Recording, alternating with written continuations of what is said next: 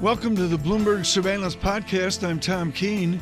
Daily, we bring you insight from the best in economics, finance, investment, and international relations. Find Bloomberg Surveillance on Apple Podcasts, SoundCloud, Bloomberg.com, and of course, on the Bloomberg.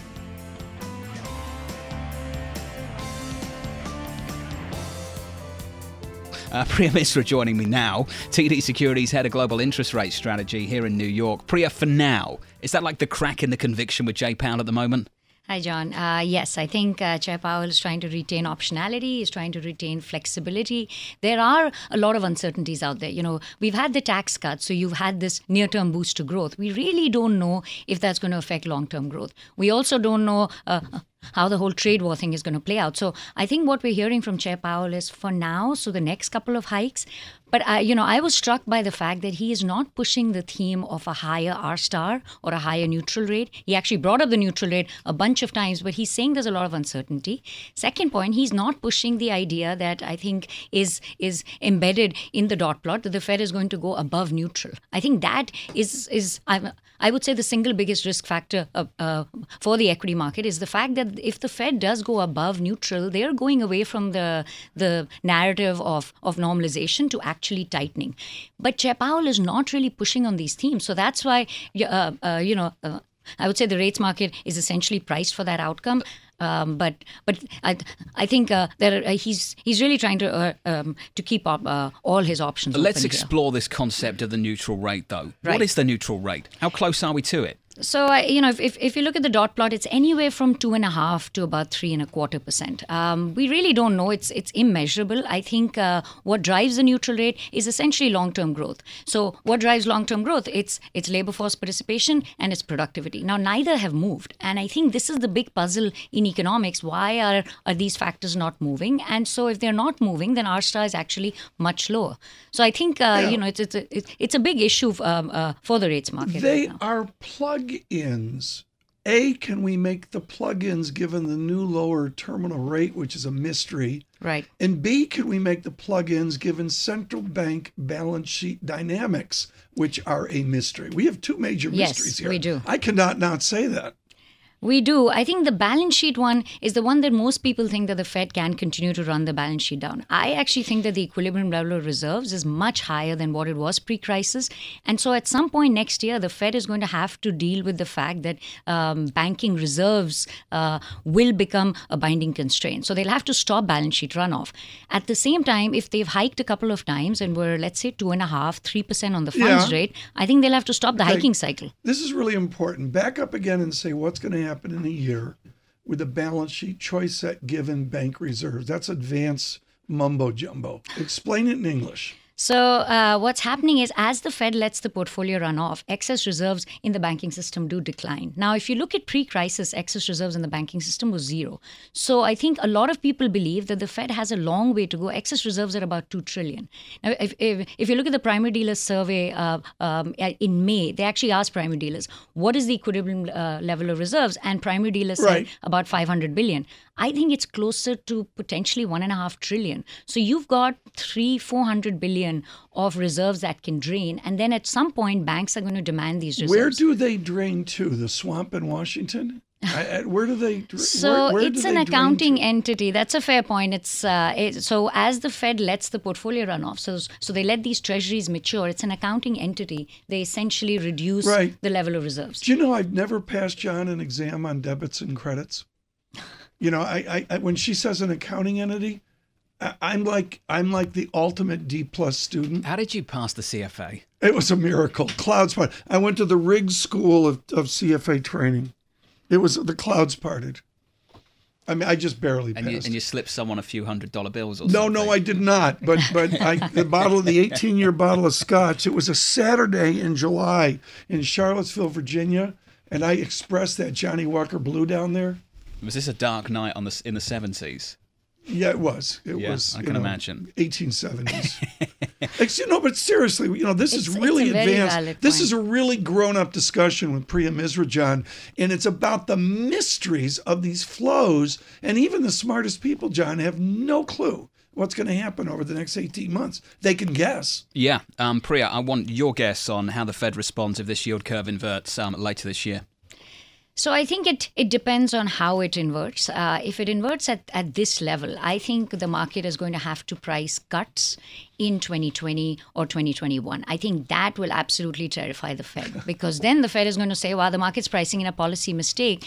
And it's not if the Fed is going above neutral, which is why I say if it inverts at, you know, 3.5%, then the Fed is going to say, yes, we did go above neutral, so therefore we have to ease. But I think an inversion or even flattening here, I think is, is, is going to worry the Fed. Now, I do think that they're trying to push back a little bit here. They're saying, look, the curve is flat because uh, of the long end. But, uh, you know, in our analysis, we actually find that the curve uh, is very fair if we are heading into the neutral rate. The market is saying stop yeah. right here. I find it really interesting the way people view the yield curve and come to different conclusions. I think some people look at it and think about whether it's a symptom of something that's happening with the business cycle. And right. then others look at it and think, what are the consequences of a inverted yield curve, a flat yield curve, right. regardless of whether it's a symptom of anything, because there will be consequences for maturity transformation, exactly. just credit formation. Right. Um, there will be consequences for how people take risk and what happens to risk-seeking capital. Aren't they the bigger concerns, Priya? There are, and so this uh, this whole cause and effect issue is key. I would argue, you know, right now the market is essentially priced, or the, or the, or the rates market or the yield curve is pricing in this late cycle behavior. At some point, if the curve does become flat, I actually think it has broader implications across risk assets as well as maturity transformation. You know, if you can buy uh, two-year notes at 260, why take on more risk in any other product? You know, when cash has yield, that's pretty attractive. You know, there's your trade war hedge essentially. You don't need to sell any stocks. You can just buy some front-end treasuries. So I think that's where the flat curve does matter. So I would say right now what it's signaling is Fed's about to end the hiking cycle. And this is where the inversion becomes scary because if the Fed says, no, no, actually, we're, we're going to hike until three and a half, there's your inverted curve, which I think will actually be self limiting because that's going to spook the Fed. Priya Misra, great to catch up with you this to get your wonderful. insight. Thank yeah, you. I have no idea what you said there global about interest rate strategy.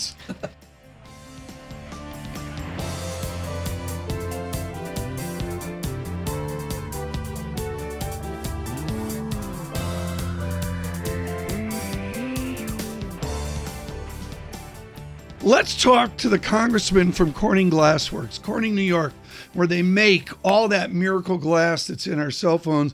Tom Reed is from the 23rd District, New York, which is under the Finger Lakes of New York State. And of course, he is a former mayor of Corning, and we welcome him today. Tom Reed, Corning Glassworks has gone through like 15 lives since Steuben Glass. How is Glassworks doing up in Corning?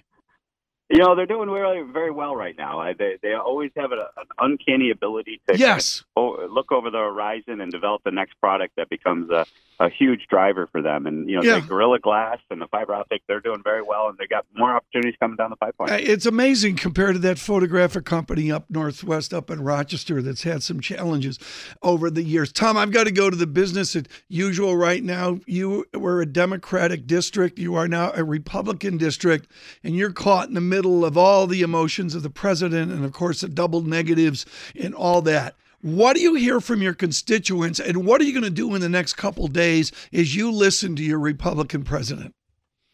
Well, you know, obviously the, the president has done very well uh, in our part of New York State. Uh, he uh, did very well in our district in the last election, and I'll tell you the sense I get as I go around is the silent majority is standing firm with him because they appreciate the disruptive approach that he's bringing to Washington D.C. and to, to, putting American interests first in everything he does in regards to trade, uh, new policy, foreign policies, and from my perspective, it's resonating still uh, with people uh, back home. Okay, then this is critical out of Horseheads High School. Your father served the nation in the army. He was, I believe, in Korea up against a communist and at the time Soviet threat.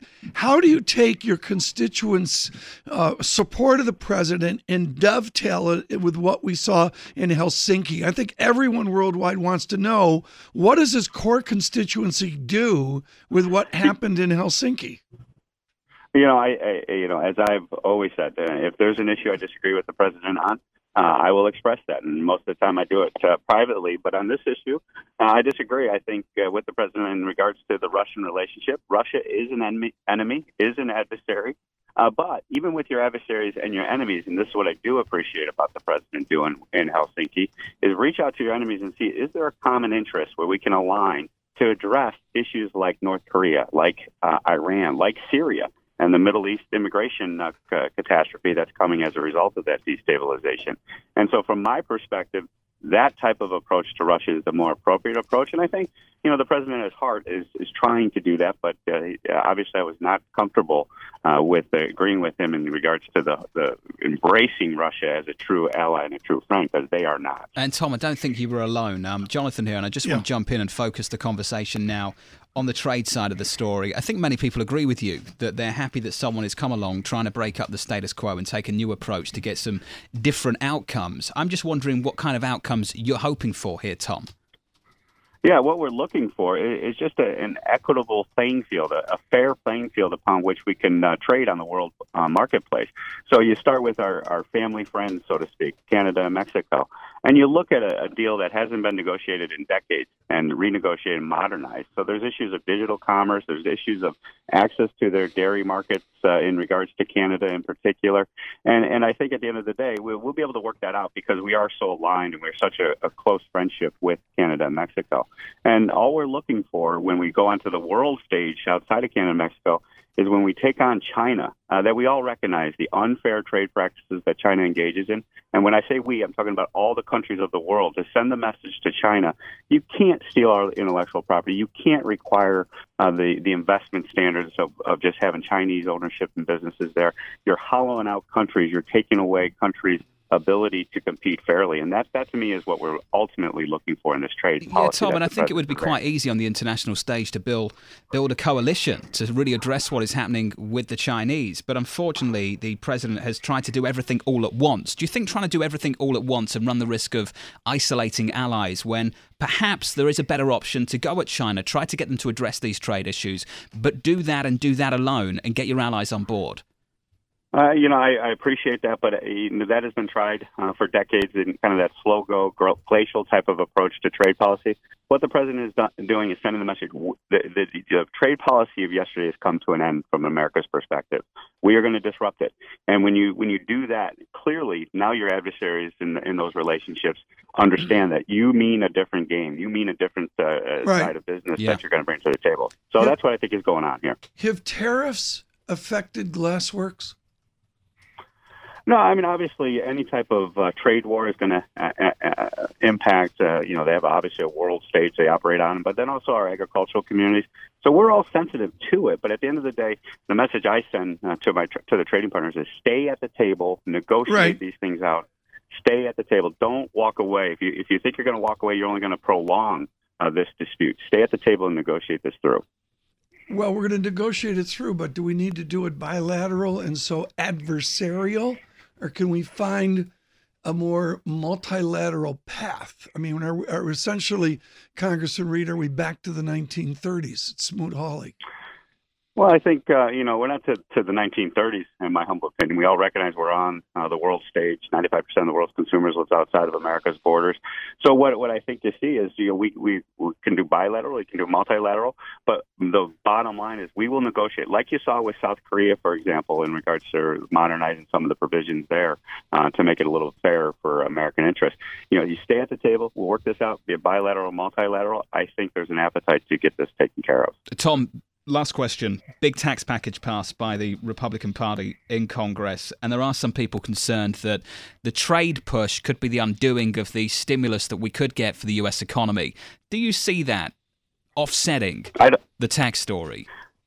No, you know, I don't see that uh, in, in, regards to the numbers that we're seeing. The economic growth numbers, the job growth numbers, the, the confidence, the consumer confidence numbers, those are all good indicators that, you know, this type of short term disruptive anxiety and fear, I don't see having a long term impact on the economic growth trajectory of America. And from that perspective, I think we're in a position to just continue this growth and keep riding it up. Tom Reed, thank you so much. Greatly appreciated. He is with the 23rd District Republican uh, in uh, upstate New York. This is just under the Finger Lakes as well. Tom Reed on a number of uh, topics.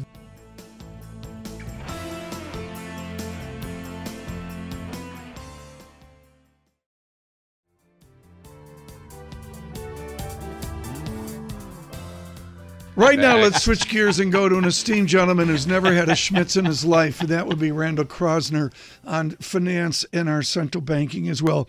Randy, all my radar is up. Everybody's telling me it's boring, boring, predictable, boring, boring, and you know that's when you get your tail deviation. That's when you get your three standard deviation shock. Are we there? I don't think we're quite there, but I think you're exactly right. It's only when you don't expect it Yep. that it hits. I mean, think back to early February. Everything was the smoothest, the, the simplest, the easiest, and suddenly a new piece of data came out, and uh, the markets Right. were in uh, tumult for uh, for a few weeks. Randy, I want to give a shout out. You can use their research work at, at Booth School of Chicago. Uh, Deutsche Bank, I think, has done beautiful Peter Hooper like work on the dynamics of the yield curve and central bank balance sheets. Has the, mm-hmm. the uniqueness of QE and then to QT, has it given us a wrong picture or snapshot of that 210 spread dynamic? Well, I don't necessarily think uh, wrong, but I do think we have to be open to th- these these data are not the same as what we typically have had, and so and the circumstances are, are different, and so to just say, oh well, in the past, you know, this uh, flatness always meant recession. I think we have to be open to the possibility that it doesn't because of all these other interventions. Do you think there are consequences, though, that come about from an inverted yield curve? For instance, uh, maturity transformation, what happens with credit in the economy, what happens in terms of risk seeking capital just flooding to the front end of treasuries? Do you have those concerns, Randy? Well, well, clearly, the, people are not um, uh, getting compensated for waiting 30 years rather than waiting overnight. I mean, the difference between overnight rates and 10-year rates in the U.S. is, you know, less than much less than a percentage point. That's not much uh, much compensation for that. So obviously, they're not given incentives to to wait, and that can have uh, consequences, exactly as you said, for money flowing in different ways than would be typical with a more uh, steep yield curve. So, regardless what the reasons are for the flatness or perhaps the inversion later this year, you'd have to think, Randy, there are consequences that come about from that that the Federal Reserve should be taking notice of. Well, uh, again, it, it, it actually gets back to what's driving the flatness. So is the flatness being driven because people expect the economy to be going down in the future, or is it because they expect so little inflation, have so little worry about uh, the upside to inflation? I think it's more the latter, and in that case, then the yield curve isn't necessarily telling you such a negative story. But it's hard to know now. Right. You know, it's always easy ex post to say, "Oh, well, no, of course it was because things were going over the cliff." Um, but it is true Right. that uh, inflation expectations are pretty low, and the expectations of an inflation spike seem to be very low. I think they're probably a little bit too low for my Mm. taste. Finally, Wednesday math with Randall Kroszner. Randy, there's a, the, the idea of a linear Fed that raises rates step by step, inch by quarter point inch. and the fact is, quadratic, which is an exponential function, folks, the fact is, as we raise rates more, you begin to get more profound, more quadratic effects. Do you know where that moment is, or is that something that you feel your way towards? It's something that you definitely feel your way towards. Our models are not very good at sort of pointing out those inflection points or pointing out those turning points. Most models, even if they have some uh, nonlinear elements as you're, you're describing in it, tend to be very, uh, very smooth. This is one of the reasons why the Fed has wanted to go at such a gradual pace so that they Yep. have time to figure out if something's going wrong. And I think they've been pretty successful, at least so far. what you just heard there from Professor Kroszner, folks, is profound. You have to go along the path and monitor what happens because of the danger if you get it wrong as you get up towards a neutral rate and even a restrictive policy. Not that we've had that in uh, uh, a zillion years. Randall Kroszner, thank you so much with the University of Chicago, their Booth School, and of course, a former governor of the Federal Reserve.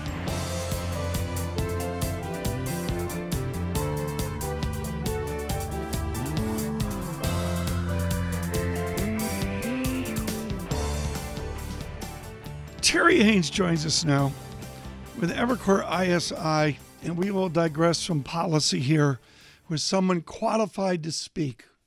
of the double negative. He is out of Oberlin, which is a school that takes immense pride in its English curricula just to get through. I'm serious, folks. The Core Gut English 123 Introduction to Shakespeare is a thing of legend at Oberlin. Did you take Introduction to Shakespeare, Terry Haines? I did not, Tom. Uh, I was a uh, what they called then government and now politics. Yeah. And uh, and religion major, uh, double major. Well, the religion of the double negative has come front and center in the rhetoric of Washington. With your years of experience down there, what's the follow on from what we observed yesterday? Is it a one off event that drifts away into the August heat, or does it have any permanent substance to Republicans in Washington? Well, I think it does. You know, the uh, uh, yeah, there are plenty of times that congressional Democrats didn't agree with President Obama. Congress is uh, have in the same majority as the president. Always find themselves uh, in these sorts of pickles. I think the uh, the immediate fallout of interest to markets, though, is that I think uh, Republicans are going to feel a little bit freer about trying to, to challenge and and uh, when necessary and guide when necessary the uh, the policy of the United States government right. on things that are either directly related, such as Russian sanctions and the like, uh, uh, or weapons sales, and things that are indirect, uh, and and that includes trade, because I think the uh, what I've been saying for about a month now, uh, and I continue to see signs of it uh, this week, is that uh, uh Congress is thinking about uh, starting to take back some of its uh, trade-related powers that it long ago ceded. Okay, that's important. How will they do that, particularly buttressed up as the clock to the midterms? Can they take? How do they take power back from the executive branch? Well, it's in in I mean, this, this stuff is never easy, but in uh, but in a technical sense, it's easy. The uh, what you have is a situation where you know Congress constitutionally has the tariff power. It has given some to the president uh, for national security purposes, for uh, you know the 30 the 301 uh, the purposes that are now being used uh, for intellectual property. What is what is emerging as a proposal is the idea that uh, Congress has to uh, pass a joint resolution to approve uh, the use of the, the president's use of trade powers, uh, tariff powers on national security or uh, on uh, matters related to national security. And there, there, was a fairly meaningless resolution that came out of the Senate last week, but there yeah. are signs from, particularly from the heads of the the trade committees, Senator Hatch in the Senate, Congressman Brady in the House, uh, that they're thinking about uh, uh pushing that. And uh, so, you know, this is clearly meant as a warning to the administration, right? And uh, and so Congress can pass a statute to, to your direct question. Congress can pass a law and actually tuck it into the spending bills, tuck it into a bunch of different places, and uh, right. essentially dare the president to veto it over that, Who which need, uh, probably wouldn't do. With the news flow, and I'm not talking just about the uproar over Helsinki and all that. I'm talking about yeah. the trip, NATO, you know, England, right. Helsinki. But even before that, who's got the upper hand in the to the election discourse? Republican legislators or a Republican president? Who's got the upper hand right now? Uh, I'd say the I'd say the legislators, in no small part because the legislators are up for reelection, and the legislators will calibrate uh, their own responses. I mean, their their own political calculus uh, will, in in many cases, differ from the president's. These are all these are all local elections. Yes. There's an aspect to, to which this is going to be uh, a, uh, a referendum on the president, but that's that's usually not the dominant aspect. Uh, what is the dominant? We spoke to Tom Reed of the 23rd District, New York, Corning, New York, yeah. Corning Glassworks. Talked to him this morning, and he said sure. just what you said, which is, yeah, it's like there, and he doesn't agree with the president on what's happened in the last few days, and then there's this huge but. You know, we're going to continue with this hugely popular policies within the Republican, right. and as Congressman Reed said, the Republican silent majority. They haven't wavered, have they? No, I think they haven't. And, and uh, Congressman Reed, who is a, a, a very smart uh, member and a very smart politician, I think makes a, an important point here. The way I would put it is that uh, the Republican Congress and President Trump have always been in a coalition government. When they agree on on uh, pursuing big things together, as they did on tax, they can be very effective. But when they disagree on on things, which they do quite often, uh, those things aren't going to gain traction. And you know, you have seen a uh, a lack of cohesion on lots of lots and lots of different yeah. issues, from uh, from spending issues to uh, to immigration right. and a bunch of other things. So you know, the, the you know the you know, not putting words in Congressman Reed's mouth, but uh, you know, these are people that don't think they're being led around uh, right. by the nose at all. They they think they're you know it's their agenda as much as the president. Terry Haines with ISI with us right now, uh, expert on policy. If the Republicans keep the House, and I don't know what the polling is right now, but let's suggest that would be a modest surprise. What's the first Wednesday of November big policy prescription for a Republican Trump, a revitalized Republican House, and an assumed Republican Senate? What's the next big thing after they win the election? Today, let me let, let me do a sentence to set up. Today, I think the likeliest, and we're a long way away, as you know, from the election. But today, I think the likeliest outcome is that Republicans pick up seats in the Senate. It's a very favorable environment for them there. Uh, mostly Democratic seats up. Uh, the House, I think they scrape out a win, but they probably lose some seats, and they already have a very small majority. So I think what you've got in November uh, is a is a tiny Republican majority, but you know, even if there's a Democratic majority, it's tiny.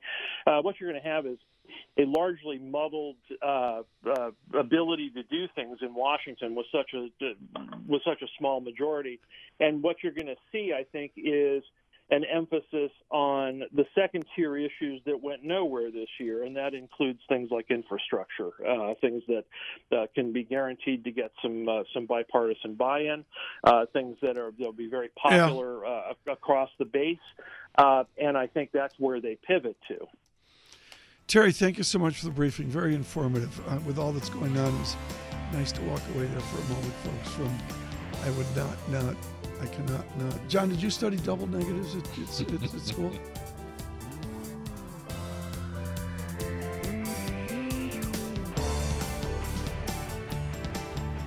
Thanks for listening to the Bloomberg Surveillance Podcast. Subscribe and listen to interviews on Apple Podcasts, SoundCloud, or whichever podcast platform you prefer. I'm on Twitter at Tom Keene. Before the podcast, you can always catch us worldwide on Bloomberg Radio.